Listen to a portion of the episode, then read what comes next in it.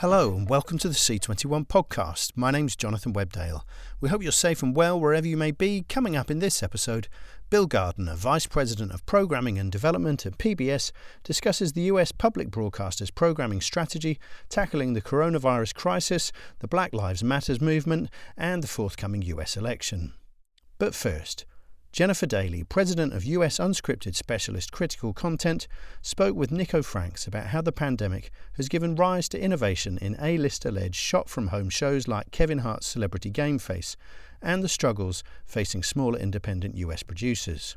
Daly, who previously founded Storage Hunters maker T Group Productions before Critical bought the business 18 months ago, sits on the executive board of US Non-Fiction Producers Association NPACT and was among the speakers at the annual Series Fest event, which held its first virtual edition earlier this month. We're now now at the stage of the pandemic where obviously events are happening, but they're happening virtually. And um, this month we've seen Series Fest host a virtual edition and Jenny, you were speaking on a panel that was all about the response to COVID 19 in the TV industry. And so I thought it'd be great to start uh, by asking you just how, from your perspective, working in the unscripted industry in particular, how you found the unscripted industry reacting to the pandemic. Well, I have to say, being in unscripted television, because we have been able to really shift aggressively and quickly into creating content in a virtual way.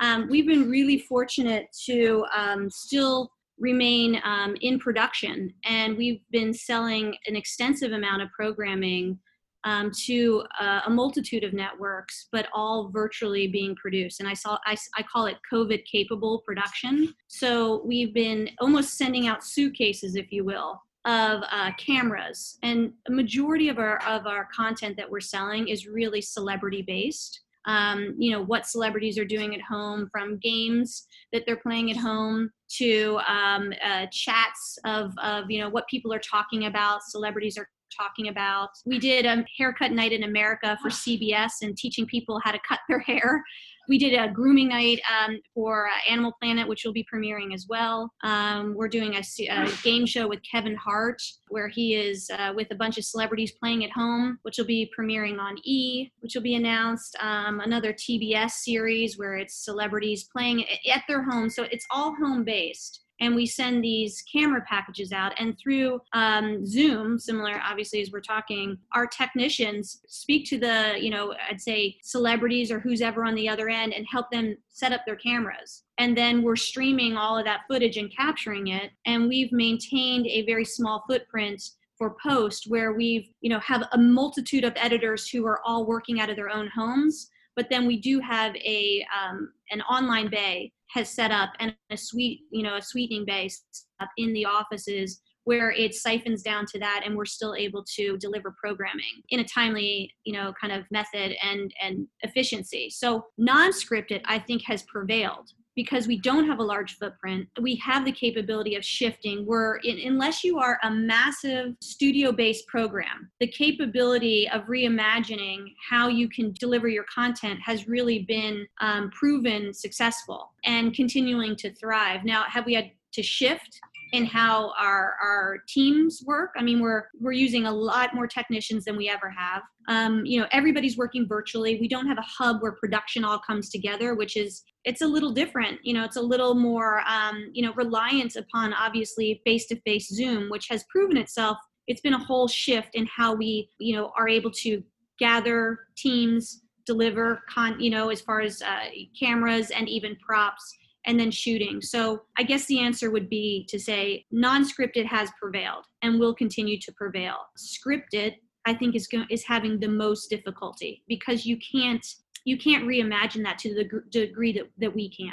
And have you found that you've been able to get access to a higher tier of celebrity while lockdown has been on and in the aftermath?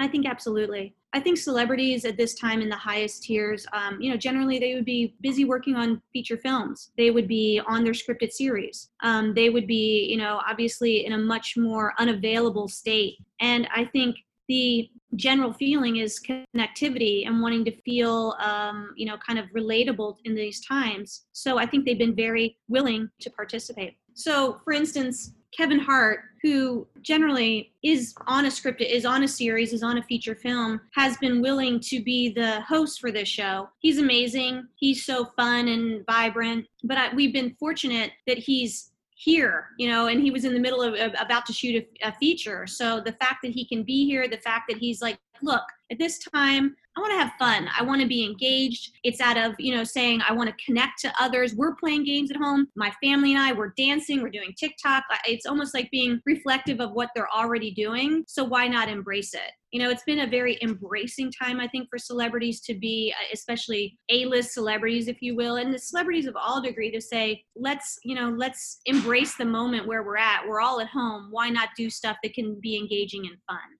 And that's uh, Celebrity Game Face, the one yes. that you're working with Kevin Hart on. Yeah, it's an interesting time with regards to celebrities because there was also that video that went viral towards the beginning of lockdown, kind of viral for the wrong reasons, when uh, a lot of celebrities were singing Imagine. But yeah. yeah, it didn't get a great response because it felt like almost patronizing to the public, I think. Is that something, you know, you took on board in terms of how you should be kind of positioning celebrities in this moment, I guess, you know, of a national crisis? Yeah, I, I think, I mean, I think there's two ways to look at this. There's one to really obviously address directly what's happening in a real way um, when you're, um, you know, in a state of crisis, in a pandemic where hundreds of thousands of people are dying, suffering. You you have to be very true to that, and I think that's one type of I think direct programming and addressing.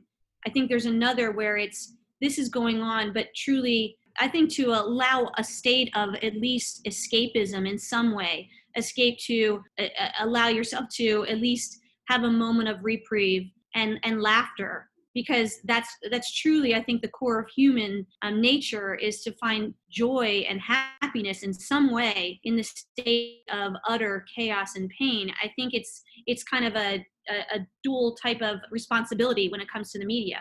I think you want to on one hand be able to create entertaining programming that allows people to laugh and have some moments of, of, of joy without to your point, patronizing or being uh, dismissive of what is happening. So I think when you go about it, I think you have to be really conscious of the process and what the what the purpose of your content is. Like this is a game show. It's meant to be silly and have some fun. It's not addressing clearly the severity of what's happening. And in that degree there's there's obviously programming and there's content that should absolutely be about awareness and what is happening. So I, I, think it's it's kind of the the responsibility of the curator, if you will, to be clear about your intent. And um, are there any trends in the unscripted business that were were happening, you know, prior to the pandemic that are now accelerating as a result of the pandemic? Potentially, you know, the involvement of streamers, which we've been seeing over the past few years now, or maybe production hubs in certain countries that have haven't been as negatively impacted by the pandemic as others? Trends that were happening prior to the pandemic um, that have accelerated. I think I think the question in in a lot of obviously these networks' minds are how do we minimize costs? You know, that was an ongoing kind of question in our process. And I think with the pandemic, we found solutions of trying to um, reimagine how production works. Now it's applicable to what we're doing because the consolidated time of getting it to air, um, the bodies that you're using, less bodies in the field clearly, and maybe even outsourcing editing to you know you always everybody always thought you had to do it under one house. That's the only way to be successful. And i think now that you we can outsource and we can uh, allow the the a multitude of different entities to service you know the the creation of a of a, of a show there's ways to minimize cost that that um, I don't think we ever imagined we could do before. So I think that was a trend of the network. Now is that the upside for production companies?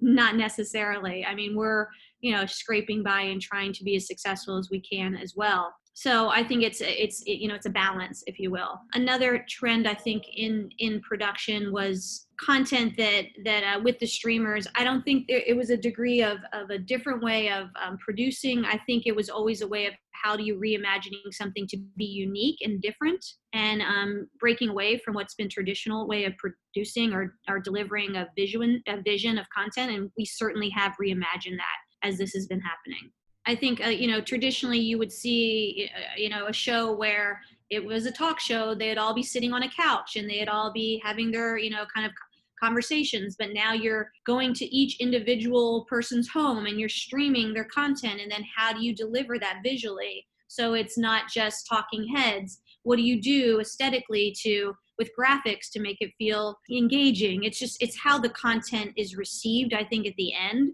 from what your limitations are it definitely services a new way of watching which i think we're all you know i wouldn't have imagined i could deliver um, a broadcast show all via shooting um, streaming with zoom. I, you just would never. But how that's been reimagined and and it and it's fun and it works. I would say that's what that's kind of the differentia of saying visualizing what you're seeing in a different way. Yeah so i guess a, a, an openness to innovation could be one of the lasting impacts of this. I think so. I think so. Innovation and reimagining how we deliver content.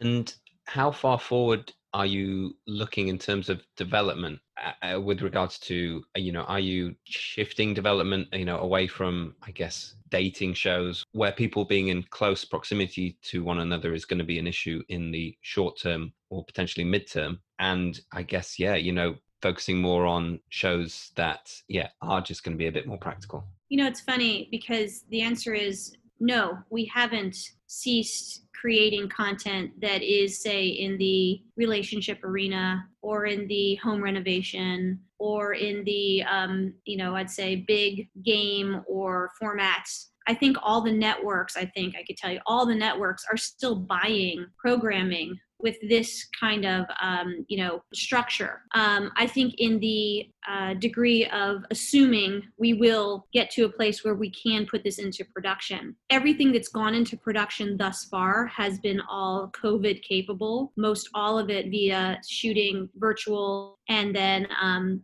editing and delivering the way we have shows that we're field driven are just now starting to go back into production. So we have a number of series that are starting to go back up and running, and July is kind of the magic, I will say, month for that. Um, everybody's uh, you know as a lot of uh, states are reopening i think and and some places being more um, you know as far as more of a safe uh, environment to shoot in. We are definitely going back to shooting our you know traditional content if you will but there's a ton of protocol that goes into that there's a, a lot of being premeditative about safety, um, how we're shooting, the you know wearing masks, being um, very conscientious of safety, you know temperature checks, um, you know limiting limiting the amount of people in in in the um, in the room. So are we going back to shooting shows that are say relationship driven? Yes but how we would go into actually shooting them is a whole different world. You know, you wouldn't bring contestants on that in any way weren't,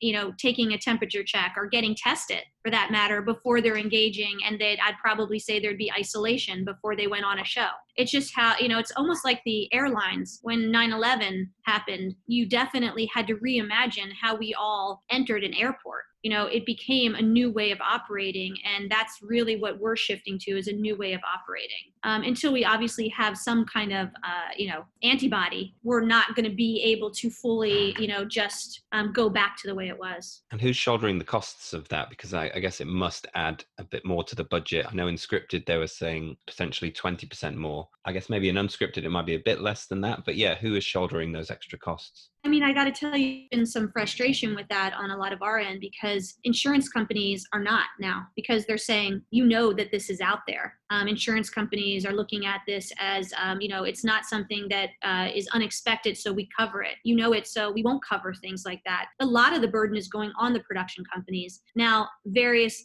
varying from the different networks, um, how they are engaging in the budget and what the what we need to ensure success. We're building some of that into the budget but it's truly a, it's a negotiation back and forth. It's not an easy i think embrace and you know the networks embracing saying of course we're your partner. We're actively um, you know as far as put the price point in your budget for this. It's it's truly varying from network to network to network some being much more gracious about it and understanding and realistic to our process some being far less which is you know it's it's a it's a frustrating situation and yeah i suppose that's really going to bite for those independent producers in in the states so i know so you're part of a wider group which I guess might must help in terms of shouldering costs. But yeah, there's a lot of unscripted producers in the in the states who have previously been working on a very, I guess, thin margins that could really have trouble. I guess. Absolutely. This is really, really hurting the smaller production companies. Absolutely. Um, you know, as somebody who previously I own my own company, T Group Productions, and then I, um, you know, obviously combined forces with Critical, which we are, you know, fortunate to have a uh, an investor that, you know, who obviously kind of supports a bigger picture, and we have a much more larger footprint in securing our future. I'm a on the executive committee of NPACT here in the U.S., and it really is something that we're all kind of banding together to try try and support the smaller production entities that don't have that support structure, that don't have um, the the infrastructure or the financial capability to infuse more, you know, more into their company without say either getting loans or um, you know or trying to minimize completely staff. It's it's definitely um, a state of um, difficulty. And you'll see a lot of companies that will have to close because of this smaller entities. It's going to be tough for sure. So just finally let's wrap. On a more kind of i guess positive note what do you hope will be one of the positive lasting impacts of this pandemic on the tv industry I think uh, I think it's definitely brought unification, if you will, across the board in an industry where technically we are all, you know, competing against one another to get the next show and and um, you know ensure the success of the individual companies. I think everybody is banding together to try and you know support one another. Um, I think networks are much more you know to the degree of hearing us as a as a partner, working through here you know in in the expression of we're all struggling. Everybody gets that at this juncture. And so those asks and those um, I think conversations are much more upfront versus feeling you're alone in this and you're not being heard. So I, I do think the relationship when it comes to across the board internally with companies, externally with other companies, and the combined, I'd say, um, degree of conversation and and you know uh, awareness with production and and you know buyers that there definitely is a unification of we're all in this together. How do we figure it out? I get it. You're suffering, meaning the networks. I get it. You're suffering production, but how do we best come to uh, you know an agreement that we all can be successful? So I do see that happening absolutely in this process. Jennifer Daly from Critical Content. US public broadcaster PBS is facing challenges, battles, and opportunities on a number of fronts. Programming through and around the coronavirus pandemic, the Black Lives Matters movement, and the forthcoming US election, all at a time of political pressure on pubcasters and tightening budgets. Bill Gardner, Vice President of Programming and Development, is one of the PBS commissioners charged with navigating all of this, and he spoke with Clive Whittingham about his programming strategy for the rest of the year and moving into 2021. I'm Bill Gardner. I'm the Vice President of Programming and Development at PBS, the public broadcaster for the United States. Um, we are a variety service, uh, reaches about 99% of the population, and we um, we try to be in as many genres as we possibly can. We have a very robust kids offering uh, that doesn't go through me. There's a separate team that does that. I look after our primetime um, schedule in particular genres, but we are news and public affairs. We do uh, entertainment and drama. Uh, we're very, very present in um, natural history and in science and history, especially American history, but um, global history as well. And we are um, really focused on things that come from our member stations and also co-productions with uh, partners all over the world. So we are as open for business as one could be. What was the plan for 2020 at the start of 2020? It's obviously an election year in the US. As I guess that probably dominated the strategy. But as you look forward to the year in January, what was the plan? Yeah, um, you know, this year is about the big focus is on the elections in the fall. I mean, we have um, with a new general manager, new Perry Simon, we have um, tried to be more intentional about our scheduling, and so that we we look at kind of every quarter we'll have like a big focus uh, that's really facing towards our entire system, which is over 360 stations locally throughout the country that have a very deep connection to the community. So we try to think about things that have national appeal, but also can be used in that local level. So, for example, right now in the summer, we're doing a collection of content that marks the 100th anniversary of the women's right to vote um, here in the state. So we're doing a summer of um, content that focuses on trailblazing women that were real leaders in their fields. And again, because we're across genres, we look in, in all of these spaces that we can do that, whether it's you know, histories or you know women in science or you know, young rising um, female directors that we try to focus. So we really try to be thematic that way. But as we get towards the fall, a major focus for us again will be the elections. We have some nice Wednesday night lineups about um, issues related to just the world as it is in terms of conservation and you know, new sciences and so forth. But I think our major focus, certainly for internal um, consumption, will be things related to the election. And how did the pandemic, when the pandemic sort of took hold in the US and the production lockdown and, and all of that, how was uh, how has that changed things and affected your strategy? Well, you know, I think like everybody else, immediately it's like, well, how long is this going to last? What is this going to do to deliveries? I mean, it became a very nuts and bolts situation. Well, will shows that we have planned actually be able to deliver, and what is this going to do to the production community that we rely on? How can we be supportive of that? So we've had to do some scrambling and try to make adjustments to see when things were going to come in or not. Strategically speaking, and we want to mark the issues that are happening to the country. So we did some some quick turns and also some medium long term things within some of our science strands and our investigative journalism strands in terms of how we're addressing this from a social level. Um, so it's you know it's an event that's happening. Our way of working changed just like everybody else has changed. I mean, we are fortunate in that we, because the elections were coming, our, content for 2020 was in pretty good shape um, we were able to really look going forward. I think our big impact is what's coming up for delivery for 21 and, and forward, um, especially some things like in the big natural history space. It takes a while to make these projects. So, what is the impact on those projects? So, it's been a lot of um, athletic thinking in terms of how we can adjust the schedule. Um, the message that we would send to producers is that we are still open for business. We're going to be doing the same things we've done. You know, this will end, uh, and the degree that we can be supportive in terms of you know being um, understanding of delivery pushes and we have to make adjustments that way maybe be more patient about when things are coming. We want to do that, uh, but this will get through. In the meantime, here in the States, you know, we've had this huge social events that are going on on top of COVID with police brutality and the response to it and just really light and fast social changes. So we've been covering that sort of thing too.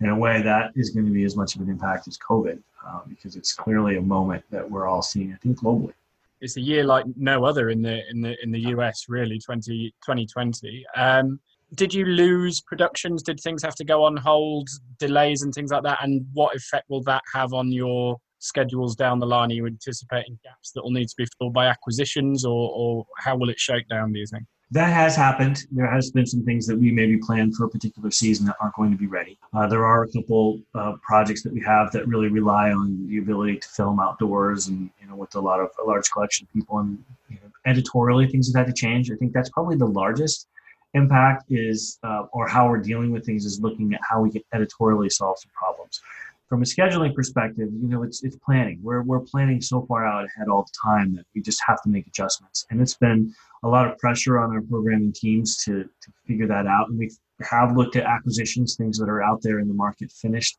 in the near term to, to kind of fill some holes. Uh, but really, it's about the long-term planning and, and, maybe having to push some initiatives that we had. Again, I mentioned that we do these quarterly initiatives. Some of the content of that may change. We have to replace some some things that we were thinking about uh, with projects that were further along or already finished. Or you know, we're going to be doing more co-productions. You know, because I think the impact of this also is going to be felt financially, not now, not even now, but going forward. Obviously, there there are uh, networks and channels who are affected differently depending on where their revenues come from. Uh, but everybody is having to adjust in their own way, and it's just really being aware that we have to do that and responding. So, again, I would say that for the distributors, yeah, we've been looking at them to see if we can you know, fill some holes from acquisitions, uh, but also the producers that just keep on keeping on. You know, it will get back to normal, uh, and it may things be, be pushed a bit, but we're, we're certainly we are not backing out of any commitments we've made. Um, we'll just find another way to do that, to do those projects in a different way are you in the market for COVID pandemic content? You know how we got here and things like that, or is the theory that the the audience may be a little bit fatigued of, of hearing about it and be looking for escapism and, and other stuff? Where does it figure in your programming strategy? Um, now, not enormously. You know, I think you know some of the projects that we do, especially in science and natural history space, you know, COVID has an impact on it, and the world is different now. So it will have an impact on the again editorially some of the projects going forward.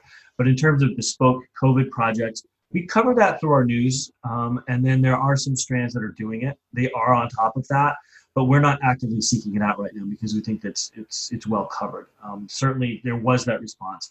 look, there are going to be some interesting docs that come out of um, this about you know reflecting on what it means and, and so on and so forth. But I think it's more of that big picture type of storytelling as opposed to like a direct response um, that's going on. But that's well handled by the news. And you know, Nova is, is following this hunt for a vaccine, for example. There, that's underway. Our Strand Frontline is doing a, a major multi-hour project about how you know the governmental response has been and, and other elements of that. That's underway. So uh, you know, certainly it is something that we're covering, but not actively seeking things out at this time. And you mentioned the, the Black Lives Matters movement that has uh, exploded in the US over the, the past uh, month or so.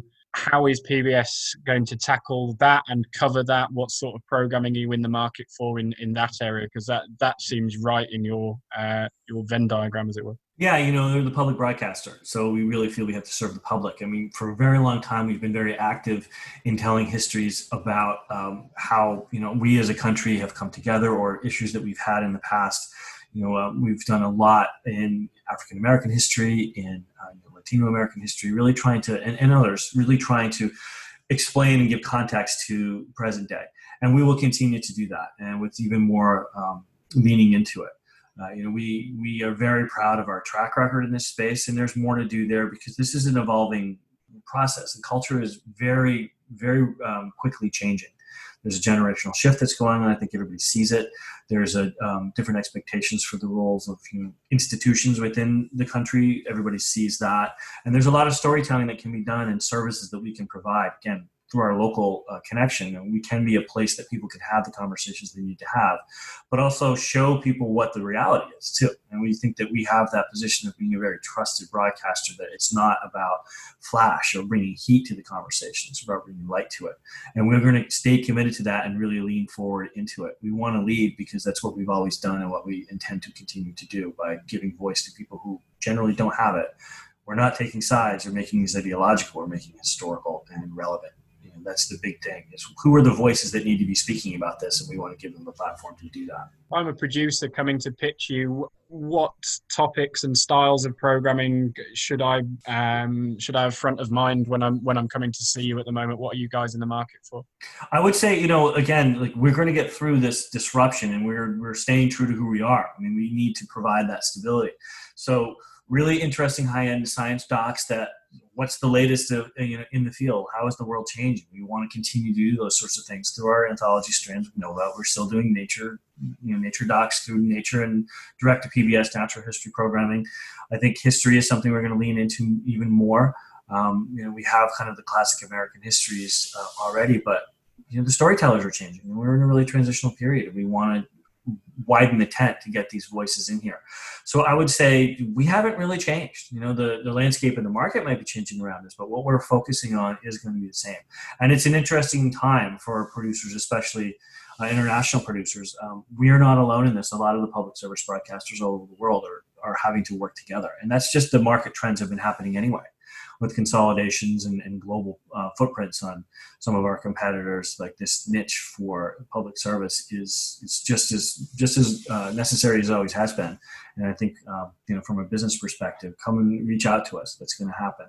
Now, you know the, the financials going forward we're still sorting them out i think but it does kind of speak to that like resources are going to be more carefully assigned uh, but certainly you know nothing is changing in terms of what we're looking for I would say perhaps larger footprint projects are interesting. You know, the, the one offs tend to go towards our strands um, in those anthology series. If you have a multi part uh, project that ultimately, this is going to sound nebulous, but what I like to say to producers, what are you trying to say? You know, we're the public broadcaster of the United States. We, this is a unique platform that we have. What are you trying to say? Uh, you know, there's a role for escapist and entertaining stuff, and we do do some of that.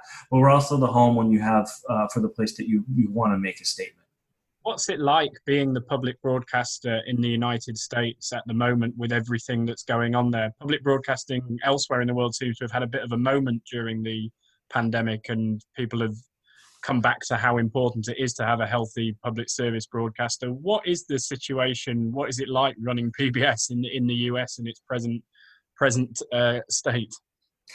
It's exciting You know, because I, I think we, again, I'll come back to it. We are of, by, and for the people. We're public. And I think there is a recognition more and more. I mean, this has been a trend that's been happening with, uh, you know, commercialization and, and, and so forth. I mean, there's a place for that. But there's also the rising audiences. The audiences get older. It is a generational shift in what these audiences are looking for. They want a place where they know that what they're getting, it might challenge the way they see the world or, or be a different perspective, but it's authentic and it's, and it's real and it's not manipulative you know uh, again we'll do entertaining stuff but there's always going to be things in there that are, are accurate and real. We for years running now we have gotten after the military the most trusted institution in the country and we're really really proud of that and we're committed to it. And we're in many ways leaning into it. I mean this is it's a really challenging year for multiple reasons in the country. It doesn't matter you know what side of whatever divide you want to define you're on. It's challenging you know it's there's a lot at stake and we really want to lean in and provide as much context and understanding to everything that's going on as we possibly can. You know we're doing quick responses to the to the coronavirus situation that isn't so much about sensationalism but what's really happening? You know what do we know about the virus? What are the facts? And you know i think that we are a place that people know they can go to and they're going to get the facts. It isn't spin.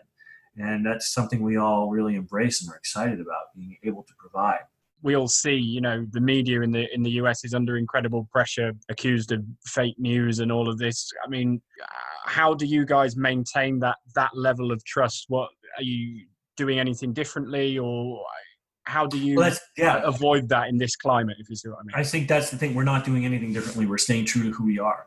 Uh, you know, I mean, the fake news and the spins and the different sides. I mean, the reality of it is, is most people know that that's happening, and they've just chosen the sides they want to be on. And we are the place that that's that's not happening. You know, if you want to go and be, you know, supported in how you already think, there are places that you can go and do that. If you want to go someplace that is just going to give you as as much as we can just the straight dope of it like this is what's happening these are the players these are the people who are saying this and you know be analyzed to a degree but in a very transparent way PBS has always been that place, and people look at it that way. And we will continue to do that to the best of our ability. So I think, you know, it's actually not that challenging. You just tell the truth. You know, be, be open and be honest and don't spin things and, and try to convince people to think a certain way, but provide people tools so they can draw their own conclusions. Would you be uh, more do you, are you looking more for domestic projects at the moment given that international travel for producers and insurance for productions is is challenged at the moment? Would you be reticent to commission something that's got a lot of filming overseas or, or not so much? I wouldn't say we're reticent we just vet it you know and, and be really aware of what um, you know what the expectations are going to be I mean, there's a lot of experience on the team of people who have actually done that filming themselves. And we're in constant contact with producers And when we have things underway that are global now. And it's really about planning. And ultimately, we want people to be safe and support the decisions that are being made. I think the production model is going to change. I felt this way for quite a while now. I mean, we don't really need to be flying crews from whether it's you know, the UK or, or Europe in general or the States to certain parts of the world where there's perfectly capable talent there to film it. And I think just broadly that's going to change. You know, that's both for carbon issues and for safety around COVID and so on and so forth. But I would say that uh, we're not shying away from it. We're just eyes wide open about what the realities of that will be schedule wise and, and content wise. How's best at the moment in this current situation where we have to do Zoom calls rather than meetings and networking and things like that? If I'm a new producer that hasn't worked with you before, what's the best way for me to try and get a foot in the door with my idea at this point you know we can't meet at a market like Sunnyside or something. So uh, how do I do that? You know, it's about the ideas. It's about the ideas, and you know, when when we see something, well, we try to encourage. I mean, most of the execs in our team have done production before, and that was an intentional instruction of the team that way. So, you know, if someone has an interesting idea, you can reach out to us with a one or two pager and say, "Does this intrigue you?" And if it does, we'll reach out to you. I mean, a, a good idea can come from anywhere. I think relationships are really important, but you know, in this situation, we are aware of the difficulties of it. You know, I think the world in which you know you go to lunch in Sunnyside and an idea comes out of it because of the relationships and the amount of time you can spend talking. That's more difficult. It just is because you're not doing that. Uh, but in terms of you know, producers with ideas that they're excited about and want to get in the door, just get it to us, and if it rises to something that we're really really interested in, now the the the limits are are there. You know, the money is is um, tighter because of the situation that we're going on that's going on. Uh, you know how schedules are evolving. That's a real thing. Um, but that doesn't mean that a good idea isn't going to get picked. You know, we're still having to fill schedules. We're still making television. It's just adjusting to a new reality. Will that tighter budget will that result in fewer originals, or you know, money committed to just selected bigger projects or more acquisitions to fill your schedule? Do you know, do you know how you're going to cope with that yet? It's going to be all of the above, you know. Um, and when we say money is tighter, it just means you may be able to do a, a few fewer things. Uh, I think um, you know that's where cost matters. You know, so I think where co-pros are coming in and potential acquisitions. You know, we all of us at, at networks we have schedules we need to fill. Um, you know, the, the philosophy of filling them may change. We may rely more on repeats. I mean, it depends what your options are. I wish that there were a really clear and straightforward answer about this, um, but it honestly is all of the above because I think a lot of people are in that situation. You know, that's what that's what we do centrally. There are ups and downs and peaks and valleys, and also things happen. You know, I mean, look at what's happened in 2020. I think everybody's plans got adjusted in a certain way, uh, and you know, again, maybe things get pushed back or delayed. But I think if I was the if I was a producer, of course, people are concerned about hearing from networks that it's more difficult and there may be fewer commissions. It's it's it's scary, but the landscape isn't different. And if you have a great idea and you have good access to something, it you'll get it made. You you will get it made. I think the really good projects are still absolutely viable. Bill Gardner from PBS. That's all for this episode. Remember, if you'd like to share your story of coping with COVID 19 with the international TV industry, email us using the address press at c21media.net. There'll be more from the podcast tomorrow, but in the meantime, stay safe and stay up to date with all the latest developments by following C21 online on mobile and social media. Thanks for listening.